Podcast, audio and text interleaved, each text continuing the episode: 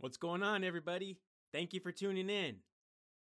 I think we can all agree that it's important to set goals because they help you to challenge yourself, to improve, to reach your own personal level of success, and to soar to new heights.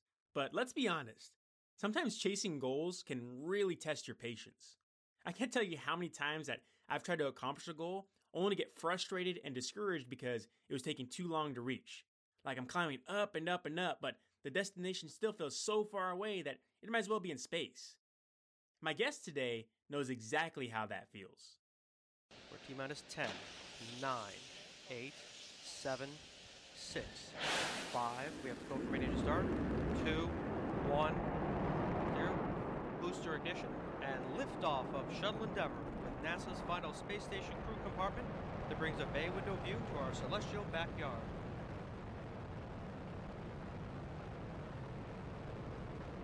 Houston, Endeavour, roll program. Roger, roll, Endeavour. This is Mission Control Houston. Endeavour's roll maneuver is complete. It's now in a heads-down position on track for its flight to the International Space Station. twenty-eight seconds into the flight, Endeavour flying at eleven hundred miles per hour, one point three miles in altitude, and seven miles downrange from the Kennedy Space Center, according to onboard computers. Fighter pilot, Guinness World Record holder, and NASA astronaut, Terry Virts has had opportunities that most only dream about.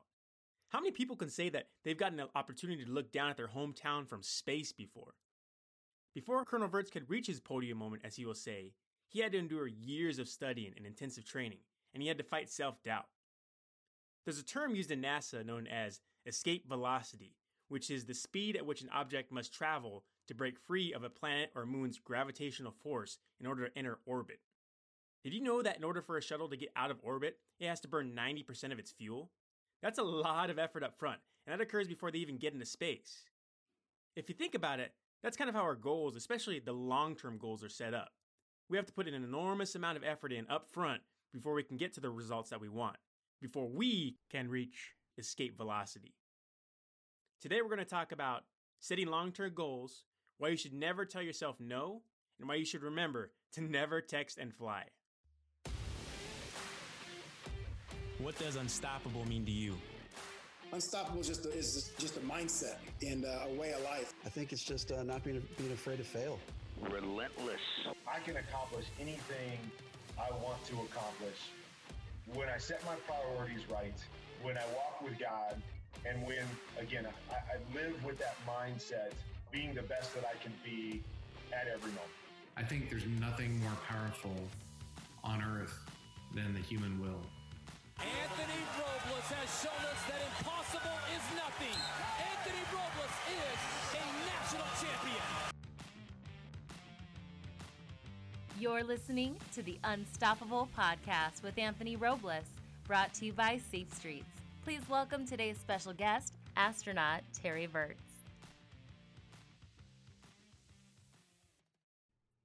Hey everyone, before we start this episode, I'd like to take a moment to recognize our sponsor.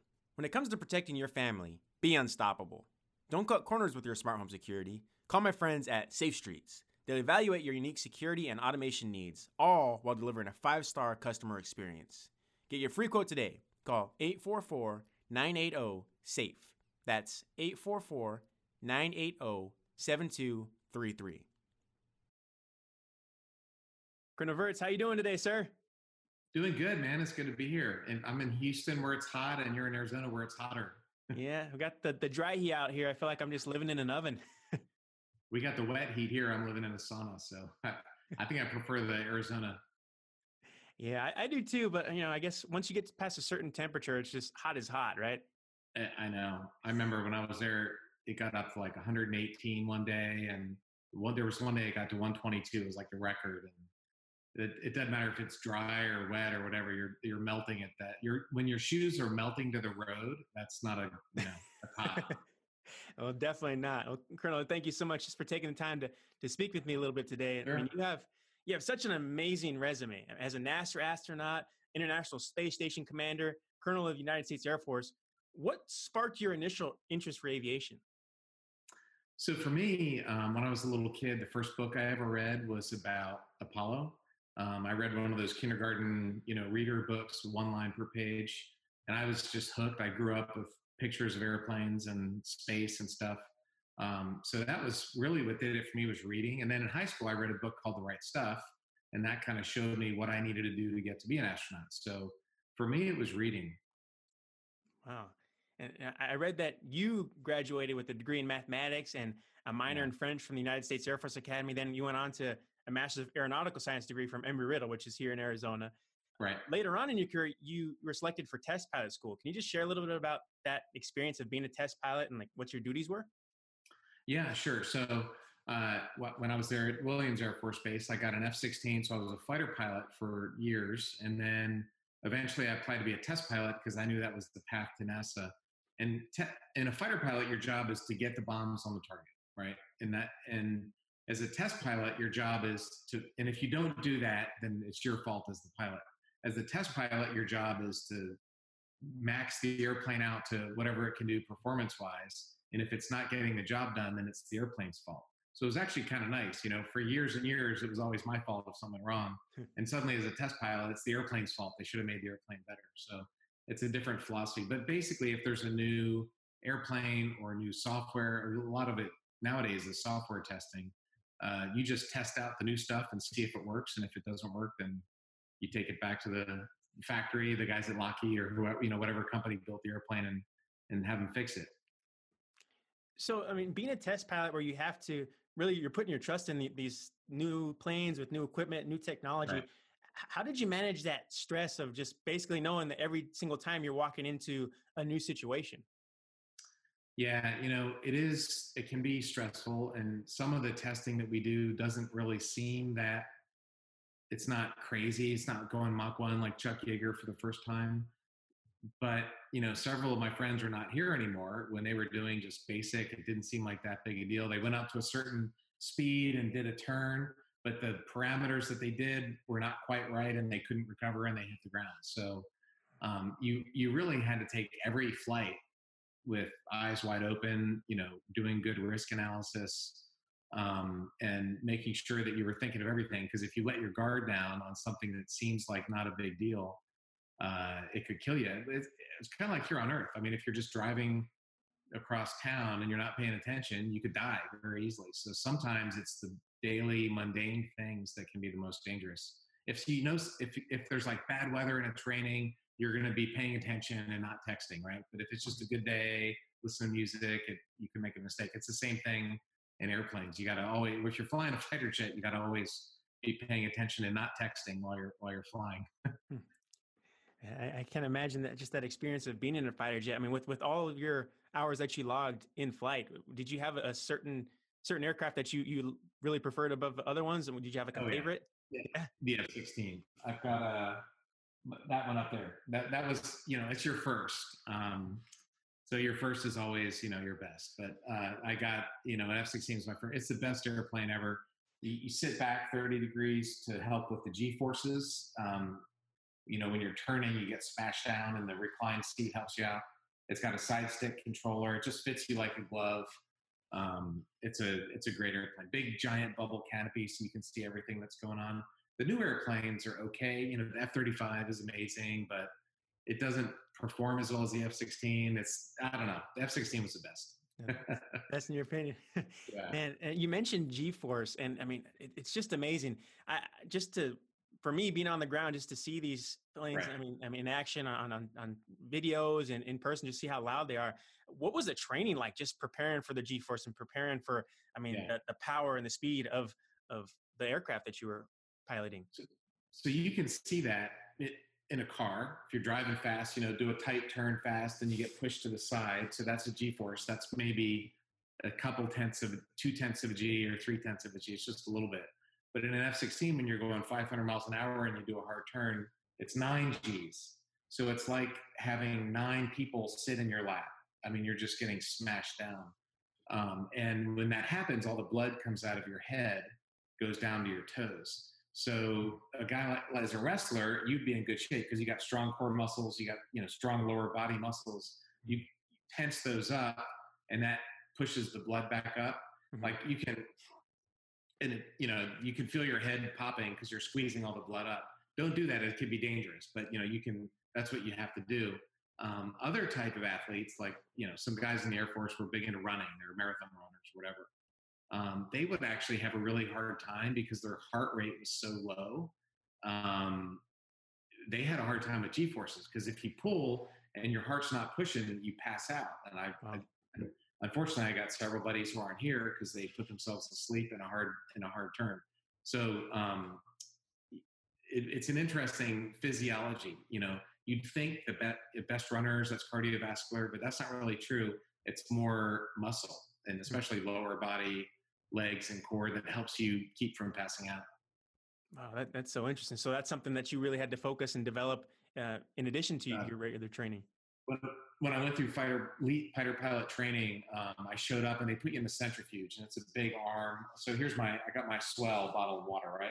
Mm-hmm. So if you spin this thing around, if I just open this up, all the water will pour out. But if I spin it around, the water all gets snatched to the side, right? Mm-hmm. So it's the same thing in a centrifuge. It's a big arm, it spins around, and you're down there getting smashed. And I came out of that thing, and man, it kicked my butt. I thought I was going to barf. I had to sit there for like an hour while my eyeballs were moving around. It was terrible. So the next two months, I went to the gym. I was in the gym every day, lifting weights. Um, and then especially neck muscles, because you got to be able to check sets while you're with nine people sitting on top of your head. Um, in the wrestling, how important is your neck muscle in wrestling, right? That keeps you from getting pinned. Oh, it's huge. Yep. Um, so it's the same. We had every fighter squadron has a neck machine, and you're just in there getting your neck.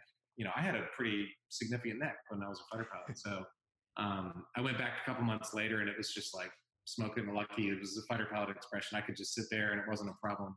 So getting in shape, yes, it, it's not your level of wrestling by any stretch, but it is important. It's an important thing.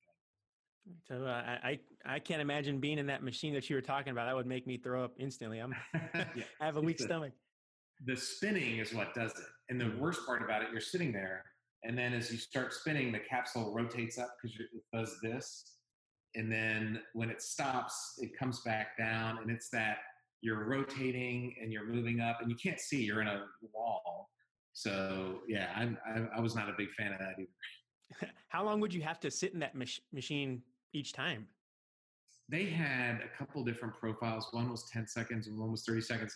When I was a test pilot, when I was at test pilot school, I got checked out in the F fifteen, and I did it. My project, like my graduate thesis, was um, this new technology G suit that let you go to lots of Gs for longer.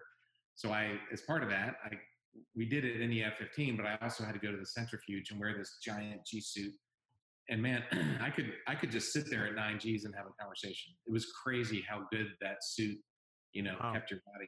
I don't know if it's good for your body. I don't think in the long term, it's probably not the best thing to do, but it was pretty cool to just sit there under nine Gs and, and not have a problem because of the suit that's squeezing your, squeezing your body. That's amazing technology. Yeah. It was pretty cool. That's what they did. You know, they went through several iterations, and guys in the F twenty-two and the F thirty-five have versions of that nowadays. Wow. And, and you, so you have this amazing career and, and, you know, these amazing experiences in the Air Force. And I know you just said a little while ago that uh, NASA was always a, a goal of yours. Being an astronaut was always a goal. How did that, how did that transition come about? So I was at Edwards Air Force Base, which is a couple hours to the west of where you are right now, as a test pilot, as a student, actually. And NASA said, we're going to have a class. So I applied with this long process. Everybody on base wanted to be an astronaut. And everybody on base assured me that I wasn't going to get picked because I was I was a student. I didn't have any experience. I was a young guy, new guy, um, you know, like coming in as a freshman and, you know, going to the Olympics. I don't know what the, there's an equivalent there in, in wrestling. Um, but I said, you know what, this is what I want to do. It's my dream my whole life. And my, it's not like my parents went to college or anything. I didn't know, no one in my family knew what I was doing. But so anyway, so long story short, I went for it. And uh, and I ended up getting picked. And I was the youngest pilot at NASA for a long time. And wow. I, I learned an important lesson, and that is don't tell yourself no. Um, and I always talk about this when I do public speaking and, and whatever, but you know, it's really easy to tell yourself no. You could probably give this talk a lot better than I could, but you know, people tell you you can't do something, right? You I, you might have heard that before. I don't know. Um, Absolutely. And then if you tell your, if you say, okay, you're right, then you won't get to do it. But if you, and the, and the bigger the dream, and you probably had the biggest of all, but like the harder the work. And you can't just say, I want to be a doctor and be a doctor. You know, you it's a lot. My son's going through that right now, man. That is a long, there's a lot of work you have to do. If you want to be an astronaut, a lot of people want to be astronauts, but there's a lot of work you got to do to get to that point. So um, I, that's, that's my advice for kids and adults and young and old people, whatever, is, is don't tell yourself no. I couldn't agree with you more. And you're absolutely right. And that's something I, I dealt with growing up, especially when I first got into wrestling. There's a lot of people who said, you know, I don't think you you can do this. You know, you're, you're missing right. your leg. You can't compete with these guys. They might hurt you. And you're right. If you, if I had listened to that negativity, I wouldn't have gone for my goal, and I wouldn't really be where I'm at today. I mean, right. you have to believe in yourself. You have to believe in that goal and say, you know, no matter what the obstacles are, I got to believe, I got to move forward. And that's, right. that's really, that's what makes the goal worth getting sometimes, right? It's, it's sweeter. Yeah. Yeah. The, the people, more people tell you no, the sweeter, it's locker room material. The sweeter it is when you get it. Exactly. You kind of use that as motivation to, to kind of prove them wrong. And, you know, the longer and harder you have to work, it just makes it special because, you know, once you finally reach the goal, it's like, you know, there's not a lot of people that were are, are able to do this. They're not willing to stick through to the very end. And that's what makes it so special. Right. And, you know, even if you don't get it, then you can try again. You can come up with a new strategy. You can work harder. But even if you never get it, at least you went for it. At least you went through that process. You know, but if you just pull yourself out of the fight, you're going to die old with regret, right? So you don't want to do that. And, um, and maybe you'll, the process of going for your dream, you'll end up with doing something cool that you never would have thought of. But you have to go, that initial step, you know, you got to go for it. If you don't, um, thing.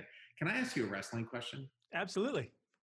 I mean, when I was a kid, we used to go to, the wrestling matches were like the most exciting thing in my high school. People were screaming and cheering, and we'd go to state. It was awesome. It was amazing. I, love it. I wrestled a little bit.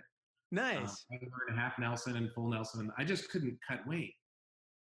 Like I like to eat, and my my best friend would be he'd eat like an orange, and that would be his food food for the day. And he was all, oh god, it was I. I the dis- I think wrestling more than anything is about discipline. Is that right? Uh, absolutely, and that's that's one thing I do not miss is the weight cutting and the dieting part of it. I think I missed uh, nine think actually no, let's see, eight Thanksgiving straight. I could not uh, really eat because we had a tournament shortly after Thanksgiving. Yeah, that's wrestling season. Yep. Yeah. So you're eating, you made an orange for Thanksgiving, probably. Pretty yeah. much. I had some, a sliver of some chicken and a little bit of broccoli, and, and uh, that was about it. But but again, you know, that's what made it so special. When when I finally got to the top of the podium, is like, you know, I thought about all all the sacrifice that I put into it. Right. You know? The work that went into it. Yeah. Exactly. So, but I know, like, okay, I'm a fighter pilot, right? So roll stability, lateral stability is important in an airplane, in a person too, right? And you use your legs to keep yourself from getting flipped over on your back. Yep. So how did you do that? I yeah, know you've been asked this a million times. I'm sorry, but I, it's, oh no, no. Yeah, having no. wrestled, I'm really curious about that. Yeah. And that, that's what was always the big thing. People would always say for wrestling, the number one thing you need to have is balance, that you have to, you have to find your balance. And so for me, that was the biggest obstacle at the beginning was my balance, trying to compensate for missing a leg on that side. Because, you know, when I did get into that physical contact, when my opponents would grab me by the neck or try to move me around, I would, I didn't have my right side to kind of post up, you know, to kind of keep me right. stable. So what my coach used to tell me, he said, you know, we have to focus on your strengths and camouflage your weaknesses. Everybody knows you're missing a leg. We know that's a weakness. It's going to be your right. balance. He said, right. so let's put you on the ground. And by being down on your knee, you can use both of your arms, and your arms will basically compensate for that missing leg. And so, you know, that's what I would do. I would drop down to the ground and I would use my hands to kind of move around to help maneuver and help counter that balance, uh, the lack of balance from missing my leg. And then when right. my opponents would reach out to me, then I'd grab them and kind of use them as a balance. So, right. you know, that, you know, you would do great in space um, because you, you use your arms. So your legs are kind of useless. When you get somewhere, like you might put your feet under a, under a bar to stabilize yourself, but everything you do, you move with your hands and you do your work with your hands. So, um, Uh, that's just an interesting, it's it's not wrestling exactly, but it's kind of the same, how you use your arms and hands to move around and stabilize yourself. That that was actually one of my questions later on is, I mean, how is it just moving around in space with zero gravity? It, does it make you nauseous, you know, or do you get sick or is it? Well, like- the, for me, the first couple days were super bad. I, I, I had the worst headache I've ever had in my life because your inner ear, you know, you've got these different uh, vestibular system, the circular canals in there, and there's fluid, and then, you know, the way they're, it's, it's a ring laser gyro system that the F sixteen and the space shuttle had to know which way's up, is how our ears are designed. And um, uh, in space, that fluid floats up, so you don't know which way's up or down. Like you're, you know, because you, as long as your eyes are open, you can see. But on Earth, I can I, I can feel this chair squeezing my butt right now because I'm sitting on it, and my inner ear knows. knows. So in space, you don't have that. And I, I just had a really bad headache. You know, uh, you feel sick to your stomach. And it was on the third morning. Uh, it was like a light switch went off, and um, all of a sudden I was fine. I mean, it was like my brain was work, figuring out, working, working, working, and all of a sudden, okay, I got it. And then it figured it out, and it was good. Wow. So you just had to wait and let your body adjust to it then, huh? It, I, and I think everybody goes through the same thing. Um, you'll also get back pain because you grow, you know, because like right now there's weight on your shoulders, but you, you grow. I, everybody grows about two inches or so. Um, uh, so uh, there's back pain, there's the head headache pain. And then after a few days, everybody eventually adapts. And it's amazing how quickly we can adapt, because that's alien. I mean, it's weightless. We don't have that on Earth. Um, so, uh, but it was, it was, that learning process was really interesting for me, just to watch myself learn how to be a spaceman and not an Earthman. You know, it was, it was pretty cool. I bet. Can you talk a little bit about that experience of, of your first launch and that moment where you got the opportunity to look out the window and just stare down at Earth for the first time? That must've been amazing. Yeah. Yeah, I got, uh, I wrote a book, my first book, my first book is the Nat Geo book. Um, the chapter one is about that eight and a half minutes of launch. Um, the very first thing I saw, we were upside down going towards uh, space, and I looked out the front window, I could see the moon in the distance. And it was so surreal to be, I'm smashed down um, under G-force accelerating, vibrating. The solid rocket motors have a, there's a lot of vibration, and there's this roar, and I look out and there's the moon. It was this amazing thing. And the shuttle has a, does a roll to heads up maneuver, and you don't know if it's going to roll right or left. Um, the computer picks whichever way is quicker, because you're doing this, and if it's if you're here, then it rolls this way. If you're there, then it rolls that way. So I was I lucked out because it rolled. I was a pilot. I was up front, and the the way it rolled, I could see the Earth. You know, my commander got to see this black, and I got to see the East Coast. It was I ninety-five. Wow. Um, you know, I could see from North Carolina through Baltimore, Washington, Philly. I grew up in Baltimore, so that's where I'm from. Uh, and it was amazing to look down, and, and I only had a few seconds, and then I had to fly the space shuttle. So, um, and then a few minutes later, we were flying over the North Atlantic. At nighttime, I launched at four in the morning in the wintertime, but by the time we got over the North Atlantic, the sun was starting to come up. And you can see this blue strip of atmosphere in the distance. And I'll never forget it. I, I was just like, I can't believe what I'm watching. This is the most beautiful thing I've ever seen. And seeing that blue, uh, I've got some pictures here that I took from space in my office, but um, it was like I, I had never seen that shade of blue before. And I hmm. never imagined that I would see a color that I had never seen before, but it really felt like that.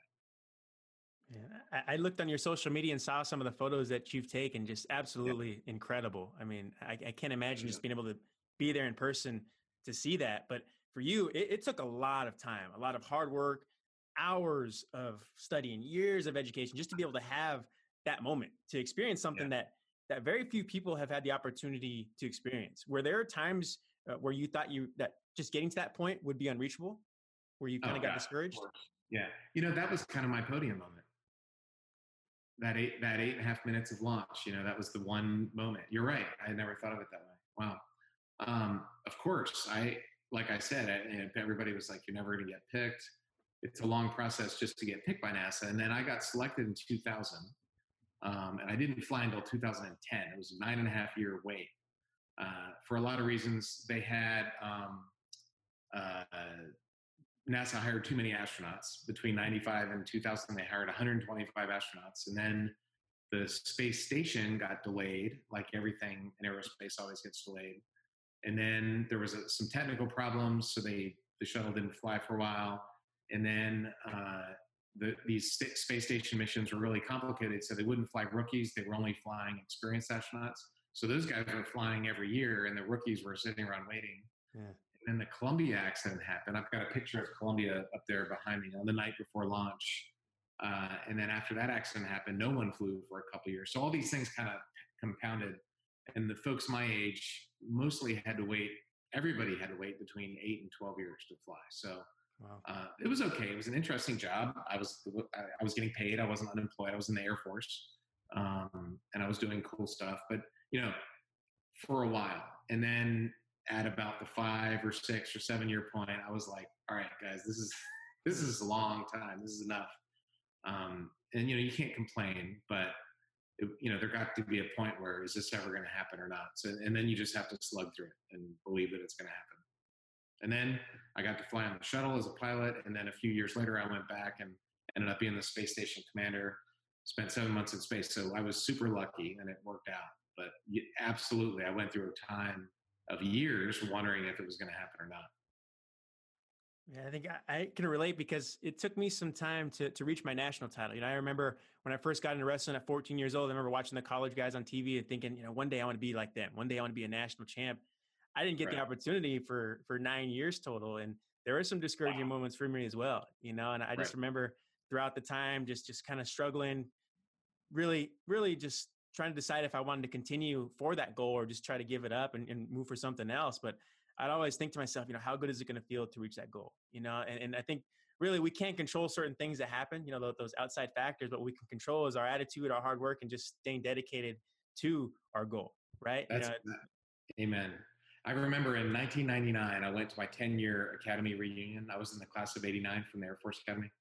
And we were sitting there watching the football game, freezing, and everybody was talking, and everybody was flying for the airlines. And they're flying for United and Delta and American and Southwest, and, and they're making one hundred thousand dollars and they're making two hundred thousand dollars and they're making all this money, and they only have to work ten days a month. And it was like it was like an airliner recruiting session, sitting there at this class reunion. And I'm like, yeah, I'm going to keep on working in the Air Force, and I'll go back to Iraq again. And, you know, it, but that, that was my dream.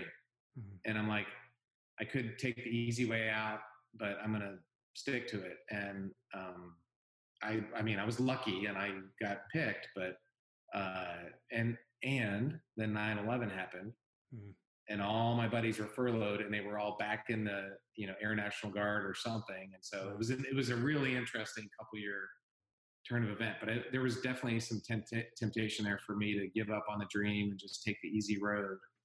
Um, But uh, anyway, for me, it worked out to not do that.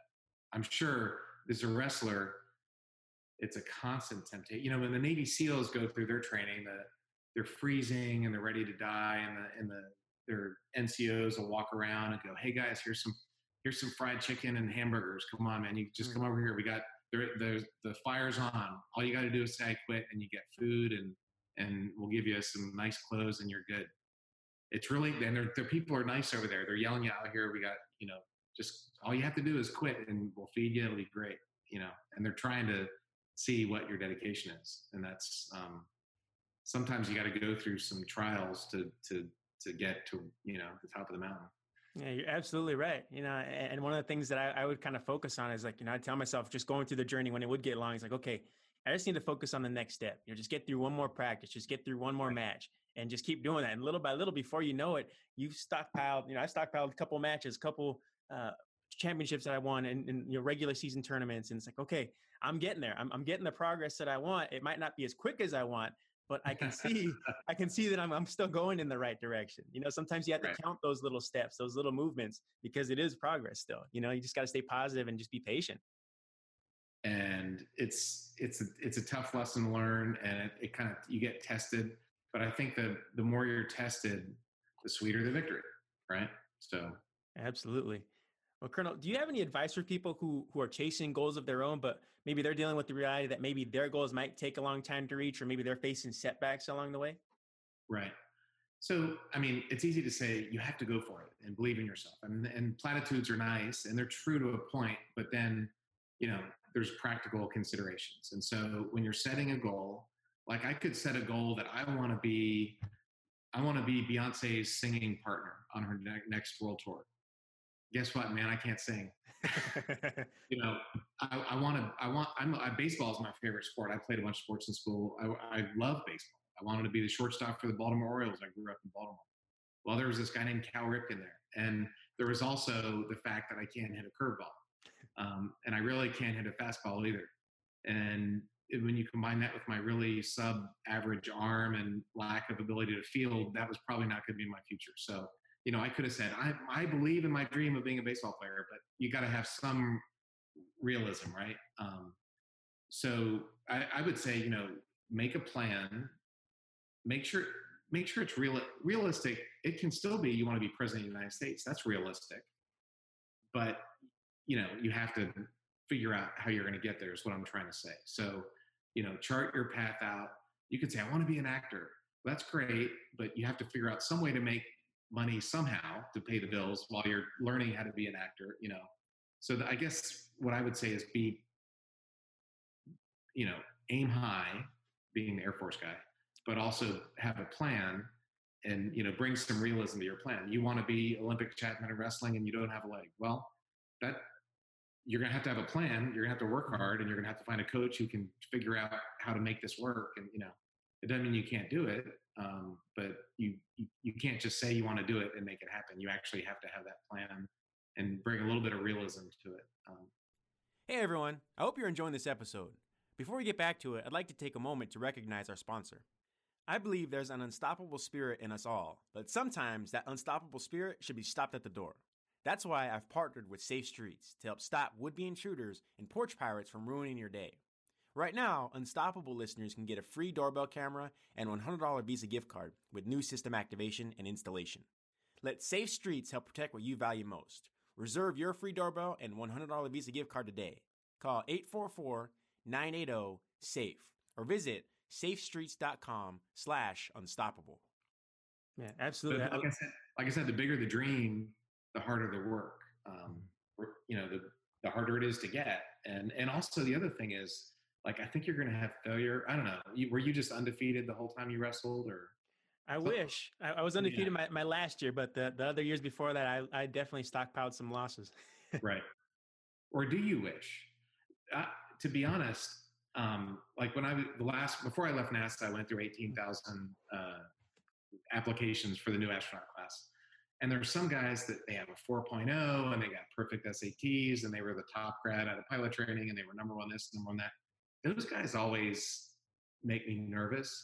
Um, they might be great guys, but if they've never failed, are they just going to have a meltdown the first time something goes wrong? Because guess what? When you show up in the astronaut office, whatever you think you were good at, there's someone else better than you at that, right? Mm-hmm. I mean, like when you get to the top of the top, sometimes you're going to fail. And it's, I think, I think it's how you handle failure is more important than how you handle success, right? Developing your character and making you successful. Um, there's a lot, you know, there's a million examples of this. People have some hardship in life that they have to overcome. And the guy that has everything perfect, I don't think is ready for the for the top of the mountain yet, because you have to go through some uh, hardship. Uh, that's a great point that you make right there. Just I, I believe I really believe that your challenges, they make you stronger. They make you who you are. You know, I've actually had people in in the past. They've asked me if I had the opportunity, if I had the choice, would I have another leg? You know, if, if I could go back and choose to be born missing missing my leg or have two, what would I choose? And I tell them, I was like, well, you know what? It was hard. It still is hard, but this challenge has made me who I am. It's made me mentally stronger. It's made me, it's made me just capable of overcoming certain challenges in my life that I might not otherwise have been able to overcome. You know, it, it makes you who you right. are, and it builds you up. And you're right. You know, right. if you're not tested, uh, then, you know, you, you are kind of, you're in that position where you, you might crumble. You know, I remember guys on our wrestling team, you know, they did really well in high school, and guys, just other teams as well, they did really well in high school, but they get to the college level where everybody's a state champion. Everyone's a high school runner-up. Right. And you go against medal against medal. It's like, okay, you know, you get humbled really quick, and you got to check You're yourself like, and reevaluate. Wait a minute. There were no, there was nobody like you in high school. Where'd you come from? Yeah, exactly. Yeah, it's very My, humbling. I've talked to guys on college football teams. Uh, there's like the first week or two, they're always playing, you know, Alabama or somebody, and most of the time they're playing the local conference. And I was talking to a kid who they got to play Alabama, and he was like, dude, everybody on that team could just pick me up and throw me across the thing. And anyway, it, but you know, it's good to face those challenges. Otherwise, you know, what is it? And I know I've known kids, they grow up in privilege and they never have to, you know, they're not hungry. Mm-hmm. And people, it, it's like the old Rocky movie, you know, there's, there's something to be said for being hungry. Um, yeah.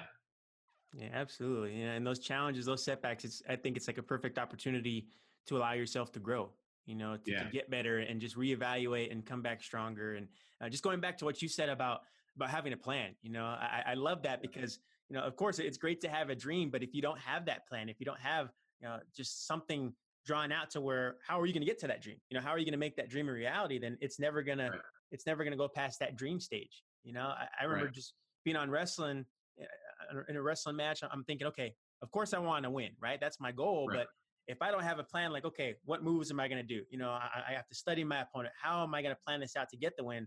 Uh, it's not going to be a reality for me. Right. No, I agree. And, you know, in, and two, and you're listening to E S P N or whatever, and the, they're talking about the quarterback, and he's the hardest working guy on the team. And, and I always think, I bet you there's a lot of hardworking guys on the team. Mm-hmm. I bet you there's a lot of guys that go to the weightlifting room and, you know, you also have to bring some brains behind it. It can't just be, you know, you have to have a plan, like you, like you said. Um, you got to put in that work too. And a lot of times I think kids are so talented and they can outrun everybody in school, and, and then they get to college or whatever. And then you, and then you meet that other guy who was also the star quarterback on his team. So you, you need the, you need both, right? You need the willingness to put in the hard work, but you also need the brains to put in the thing to, to really get to the absolute best top. If all you want to do is, you know, win whatever in high school, that's fine. But if you really want to move and keep on moving up the ladder, you kind of need a combination of both, I think. Absolutely. And just going back to, to space, I'm just so, I mean, that just must, must have been so amazing. I want to ask, what was your favorite part of living in space? So there's, there were two things that I loved about space: floating and the view. And, you know, my thing is I, I love photography. I've, I've kind of, I'm moving on into like filmmaking and T V. And I, I really love that. And when I was in space, I actually, I took the most ever pictures. Like that was just my thing. And I think when I got back, the people here in Houston were very happy that I was back because I was taking so many pictures. They were having to process all these images. um, so I love that. But But floating is cool. It's just, it's different. Like it's alien. It's not what we do on Earth. And um, you just, when you get really good at it, and you can tell when the new guys show up and they're clunky and they're flailing around. And then after a week or two, they just get really good at it. And uh, uh, that was really fun. Just being able to move around. And, and, and when you push off, if you, if you just do that, you go shooting and you're spinning and you look uncoordinated, but just, it's just like a little bit of push. And then you want to get to where you're going in the right angle. Because uh. if you, if you, because there's translation, which is motion, and there's rotation. So you can translate to the right place, but a lot of times you'll, I'm, there was this one time where I went vroom and I just spun around like this, and I got to where I was going back first. And I, And I was like, I'm just going to sit here and look cool because there's always cameras on me. So I'm like, I got to look cool. And I'm like, yeah, I meant to do that. And then I grabbed on. Because anyway, so there, that process of learning is just really cool. Floating is awesome. I bet. Was it hard for you when you came back to Earth to kind of transition back to just walking normally and, and, and you know, getting back to, to getting used to gravity again? Yeah. Um, it's funny, President Obama asked me that same question when we went to the White House after my first flight. Um, the, there's two things when you come back to Earth. A is dizzy, because the same, just like you got dizzy going into space, when you come back, it's the same thing. Um, and after both of my flights, I felt really dizzy, and I, I was able to walk and I was able to do everything, but I didn't enjoy it. It was not a lot of fun. Um, so just getting your balance again takes a, a day or two for sure, or three or four. Uh, and also heavy. I, I felt super heavy. I mean, mm. the guy, I was the last guy out of the shuttle. And when they finally came in to get me, they said, Terry, here, give me your helmet. So I went to pick up my helmet and I was like, oh, be careful. This thing weighs five hundred pounds. Um, it, so th- those were the two things, dizzy and, and, uh, and heavy. It was how I felt. Wow. Well, Colonel, I, I just want to get your insight. I mean, on May thirtieth, we witnessed history when the SpaceX yeah. company founded by Elon Musk, they launched astronauts into orbit for the first time, which started really a new chapter in spaceflight. I mean, can you share your thoughts on the significance of that launch and, and its impact on the future of space exploration? Yeah. So in the short term, we have another way to get people to the space station, which is good. I mean, the space station is this big, massive spaceship. Um, a lot of countries have come together to make it run. Uh, there's this big logistical train. And one of the things that needs to happen is getting people to and from. We've been doing that on the Russian Soyuz since, uh, well, since the beginning of the space station. Um, and thankfully, and they're the only way we can get there through no fault of their own. It's our own fault, but that's been the only way to get there. So now we have a, a, a backup plan, which is really good. Um, but in the in the longer term, it's getting people to and from Earth orbit, which we've been doing that since Yuri Gagarin and John Glenn in the sixties. Uh, but the bigger, uh, the more important, bigger picture here is that, you know, companies can do it. Um, this wasn't a NASA thing. This was a SpaceX thing. And, and if we're going to do stuff in space, it's going to have to come through private industry, I think. Um, unfortunately, the government's job is to keep the government in operation, and it's the it's jobs and it's the government, right? It, and there's there's just not any innovation there. There's no motivation to do something different. It's just, how can I keep my job in my congressional district? Um, so with private industry, we can actually do cool stuff in space. So the, this capsule uh, is not the ultimate goal. This is just a way to get people to and from the station. But there's going to be a lot of other things that happen through Jeff Bezos' company, Elon Musk's, Sierra Nevada, Bigelow. There, there's a lot of uh, private companies doing this stuff. So hopefully we can figure out how to work with them through private-public partnerships, and it'll open up space exploration for the future. Yeah, it's just amazing to see where we're at right now in history. And I was looking up on online. They're saying that, you know, you can regular person can book a flight to space. That's just insane. You just need a you just need a few zeros in your checkbook. yeah, j- just a little bit. I think I saw a million dollars. Like, oh, no, no, no. Uh, Virgin Galactic, they have a basically a rocket plane, and Jeff Bezos, Blue Origin, has a capsule. He hasn't announced his price yet. Virgin Galactic's been advertising two hundred fifty two hundred fifty thousand. So, you know, and that's the number that a fair number of people can get. You can save up. You know, I don't have a spare two fifty laying around, but that's a number that's achievable. Um, the orbital flights are going to be tens of millions of dollars. So if mm. you eventually, because those things, they just go up and then five minutes later come down. You go up in space, you look around, and then you come back to Earth a few minutes later. Oh, gotcha. Uh, the the orbital one where you're actually in orbit um, is a much different ballgame. It's a lot harder, a lot more dangerous, and those flights are going to be tens of millions of dollars. Wow, that's just crazy to see where we're at. I can't wait to, to see the future for space exploration and, and just the technology now. It's amazing. But yeah, Colonel, I, I know you. Yeah, I, I know you mentioned your, your book behind you there, but I know you you've also you're in the works right now. You, you have another book that you have coming out, uh, How to Astronaut, an Instar's Guide to Leaving Planet Earth. Can you share a little bit about that and you know what's your, yeah. your what led you to creating that book? I'm super excited. So one of the things when I was in high school, for sure, I was the least likely to write a book. Um, I was probably the worst English student in the whole school. My poor English teachers had to put up with me. Man, I was, I, I just hated it. And then over time, I've really gotten to love writing. You know, I, I wrote View from Above myself. Um, I wrote How to Astronaut all by myself. It's not a photo book. It's a, it's a collection of fifty-one short essays uh, about just random things about space, how to train uh, for emergencies in the space shuttle, uh, how to become a doctor. I was the crew medical officer. How to learn about C O two symptoms, and then some more crazy things like uh, uh, what do you do if your rocket engine breaks and you can't get back to Earth, if you're stuck in space? Uh, what do you do if your crewmate dies? What do you do with their body?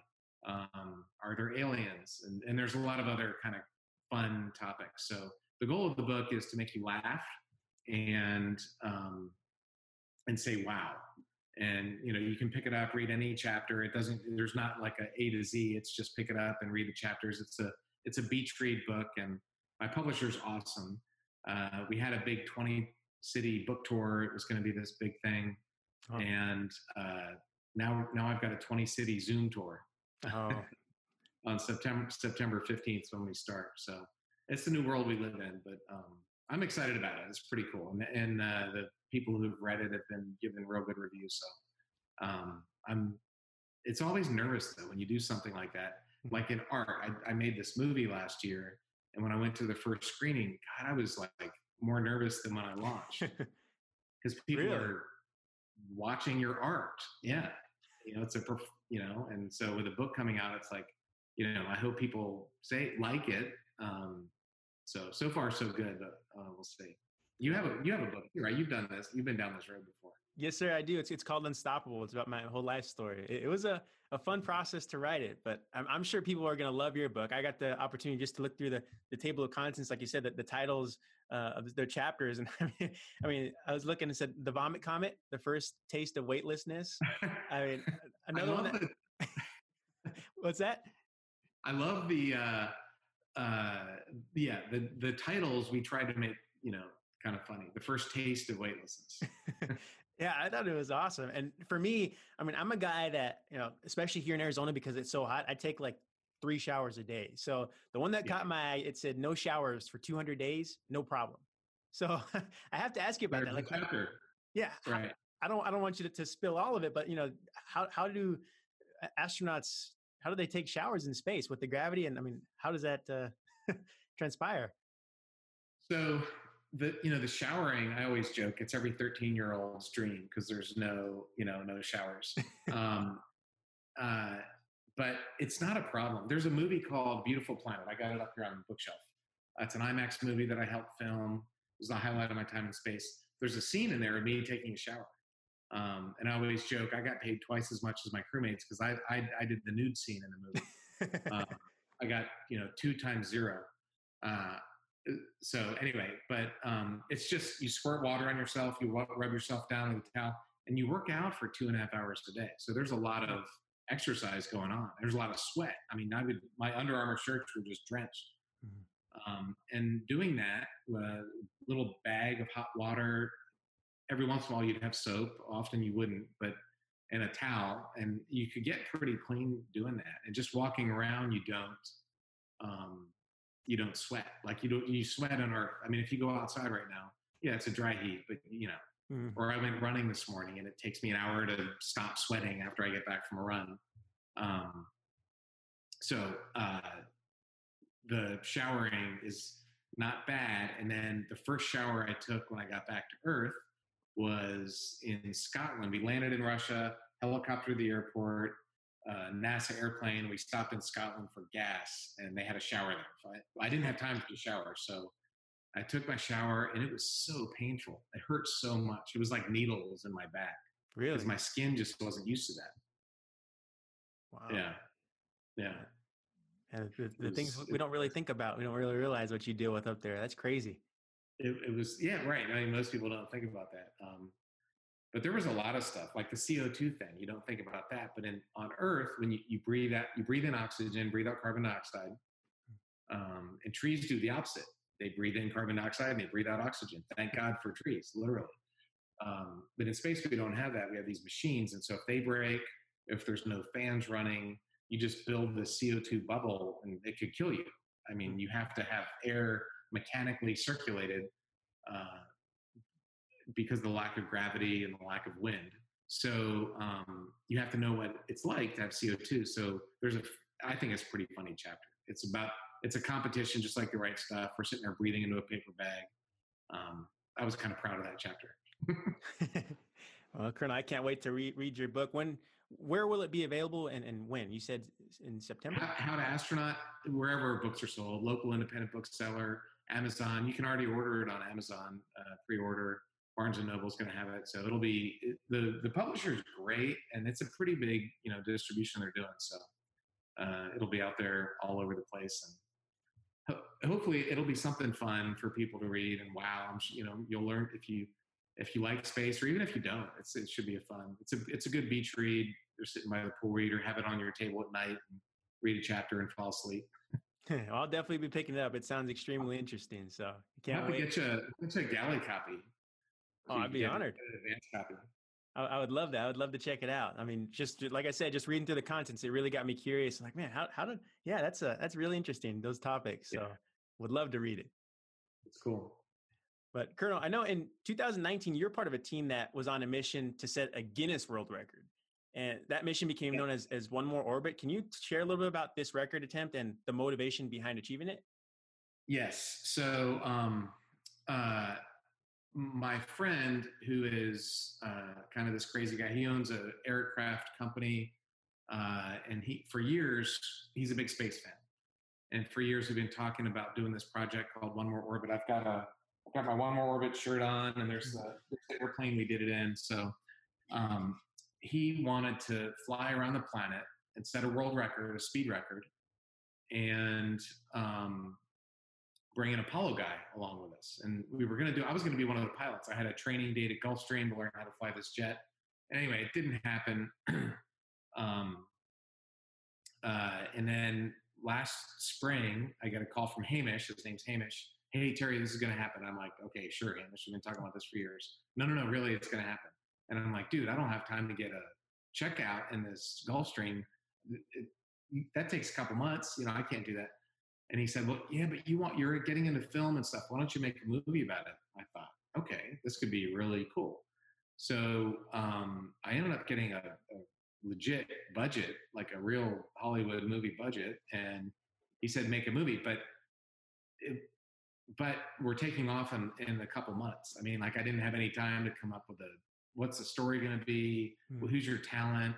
Um, so I remember one afternoon, this friend of mine who's a professor at the U S C Film School, and I, I do guest lecturing with him a couple times a year. And we sat down in our friend's office. We got a yellow notepad out, and we just started writing, you know, how are we going to make this interesting? A bunch of, you know, a bunch of guys sitting there in a business jet for forty-eight hours. How's that going to be exciting?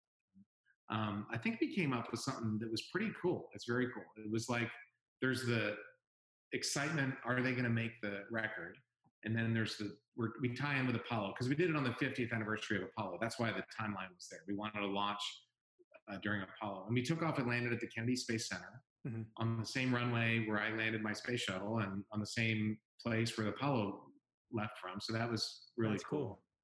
cool. And, uh, So there's the there's that, but then there's really how exploration brings us together.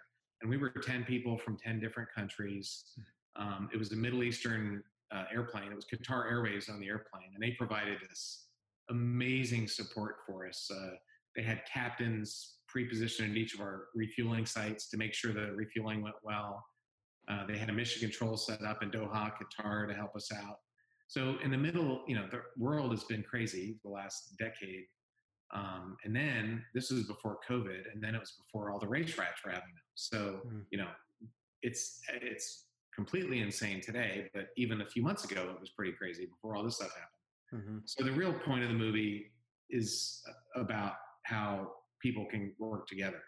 Um, and we met this lady in Mauritius. We stopped for gas in Mauritius in the middle of the Indian Ocean, this island, um, who had been the Walter Cronkite of Mauritius. So when Apollo happened, she was there. Uh, uh, their, like their podcast or whatever. She was on T V, you know, she said, hey, here they're launching and they're about to land. So there's this whole amazing section about how she did that. It was really cool. We just wow. randomly ran into her. Um, when we stopped in Chile, there's the guy that was our fixer, you know, the guy that made stuff happen, was the most eloquent, well-spoken guy. And my cinematographer I'd sent down there, he's like, can I get this on camera? And it made it in the movie. There's this really cool scene with this random guy talking about how Magellan, it was also the five hundredth anniversary of Magellan going around the world for the first time. And we were in the Straits of Magellan, which oh. is where we stopped for gas, ironically. Um, and so he, this random story was really cool. And so anyway, it's a fun movie. Uh, it's some really nice photography from space. I took some of my space images. And I compare orbiting in a spaceship with orbiting in an airplane. It was amazing how similar that was to a, a, a space mission. Um, but there's bigger and more deeper things. We talk about the environment, things we can do to stop climate change. Uh, mm-hmm. We talk about people working together from different countries. And my Russian cosmonaut, who had been in space with me, the guy with the most time of anybody ever in the history of space, uh, we picked him up in Kazakhstan and dropped him off in Mauritius. So he's like one of the stars of the show. He's really, really, really funny guy. Um, he spent eight hundred seventy-nine days in space. I was his commander when I was on the station, and wow, we're really good friends to this day. So it was a fun movie. That was a long answer. Sorry about that. Oh, no, great answer. I mean, you've had so many amazing experiences. I mean, could listen to a ton of amazing. your stories. Yeah. So, I mean, I, I'm sure it's probably hard to narrow it down to one, but do you have, like, out of everything that you've gotten the opportunity to experience, is there one that's just above the rest, or are they just all, I mean, because you've done so much. Like, do you have one that, above all true. the rest? Flying in space was pretty cool. You know, flying the F sixteen was pretty cool. Um, uh, and making movies is amazing. I love it. I've, I've only, I'm a novice, I'm a new guy, but I really enjoy it. Um, uh, you know, the thing that I've done, of all the stuff I've done in my life, I think my kids are my best. You know, I would trade in space missions to, for more kids. They, they were awesome. Uh, coaching them, and I was their coach. I, was, I told you how long I had to wait to fly. Well, during that time, I wasn't traveling much, and so I, I coached Little League and football and soccer for like five or six or seven years. It was a long time, uh, and that was probably the favorite, my favorite thing I've ever done. I've got a picture somewhere. I don't think it's here. My son, I'll never forget my son's ten-year-old Little League team. We were fifteen and oh. It was undefeated. It was so it was so cool. And this kid, I was at an Astros game last year, and this man walks up to me, Coach Terry, Coach Terry. And I'm like, hey. And he was, he was this, he was like fifty pound, you know, eight year old on that team. Wow. Um, it was just so cool that, you know, they, these kids still remember me, but now they're, now they're young men. And, and anyway, that was fun. That was awesome. Kids. Oh, there's lots of other things you can do, but I think, you know, people are the most important. Absolutely. I couldn't agree more. It's all about, about family and those relationships you build along your lifetime, right? It is. It is. Well, Colonel, you, you've been so gracious with your time. So if it's okay with you, I don't want to take up too much more of your time. So I, I have what I call here the, the short time questions. Four questions okay. to wrap up. Is that all? Yes, sir. Is that all right? All right. Yeah. All right. So here are the short time questions for you. First question. What's your favorite book or movie? The Right Stuff. No, One More Orbit. the, the Right Stuff. I like it. If you could give your younger self any advice, what would it be? Don't tell yourself no. Is there a motivational quote or phrase that keeps you going when times are tough? Oh, man, I just did it. Uh, uh, I would have to say don't tell yourself no. Um, there, there's no limit to the good you can do if you don't care who gets the credit. That was one of the uh, memory, not memory verse. It was uh, when you're a freshman at the academy, you got to memorize all these quotes. And that was one of, I think it was Patton's book. There's no limit to the good you can do if you don't care who gets credit. A lot of leaders nowadays probably need to understand that better. Yes, sir. And final question here, Colonel. What does unstoppable mean to you? Um, I think of Louis Zamperini. That, that was unbroken. Um, but, you know, a guy like him, your story is amazing. Uh, it, it's just... It's it's the human will over the physical world, you know. And I went through all these different survival training classes where they teach you if you eject and you're stuck at sea or you're in the ocean or the snow, um, the, there's one thing that they found over fifty years of pilots bailing out, and that's the will to survive. Our guys in Vietnam, they were tortured for years. Some guys gave up and they died, and others didn't, like John McCain and lots of other, George Day and others, they didn't, and they survived. And so I think there's nothing more powerful on earth than the human will. Yeah, I couldn't agree more, Colonel. Amen to that. You're the best example of that of all time, but there's lots oh. of other examples too, right? So, yeah. Well, thank you, Colonel. I mean, it's such an honor to, to speak with you. Thank you so much for your time, for answering my questions, and just for uh, the knowledge that you share. And I can't wait to read your book. Good. That'll be fun. I, and thank you for inviting me on. This is awesome. I love podcasts, and this is really cool. Uh, it was my pleasure, Colonel. And before I let you go, uh, can you just share a little bit about, uh, you know, where we can follow you on social media and how we can get a hold of you? Yeah. So uh, my website's terry virts dot com, T E R Y V I R T S. Uh, my Twitter's at, at Astro Terry, uh, and Instagram is Astro underscore Terry. Uh, and I've got a Facebook, and I'm starting to, you know, I've been kind of tweeting randomly, um, and I'm trying to make that a little bit more disciplined and getting some help, but, uh, Yeah, you know what I need to do is just get is is post some more of my space photography, because you know there's a, a lot of stuff's making me very angry these days, and a lot of other people angry, and that doesn't, you know, maybe I could just do some positive stuff and share some space photography. Yeah, that's a great uh, idea, Colonel. I'm following you on social media, so I'd love to see more photos. Yeah, yeah, I know. I need that's what everybody wants, so I need to do more of that. I'm going to do more of that. Sounds good. Well, Colonel, again, thank you so much for your time, and enjoy the rest of your week. All right, you too. Thanks for having me on, Anthony. Thank you. Take care.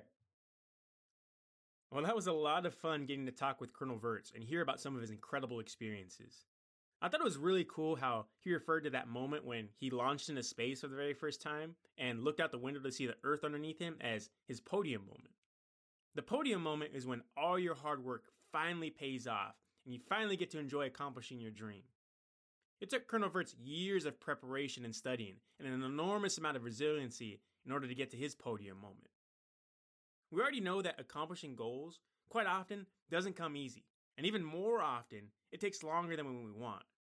But when you find yourself in that moment, and there will be that moment where you get discouraged and want to put the goal on the shelf, remember, escape velocity. Stay committed and have faith, and you will get to your podium moment. Thank you all for listening. I really hope that you all are enjoying this podcast. If it has had a positive impact on you, I'd love to hear from you.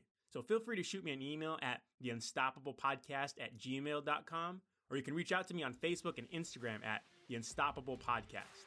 Take care, everyone. Remember, be unstoppable. Unstoppable is brought to you by SafeStreets. SafeStreets makes home security easier than ever before. Right now, Unstoppable listeners can get a free doorbell camera plus a one hundred dollars Visa gift card with a new A D T monitoring agreement.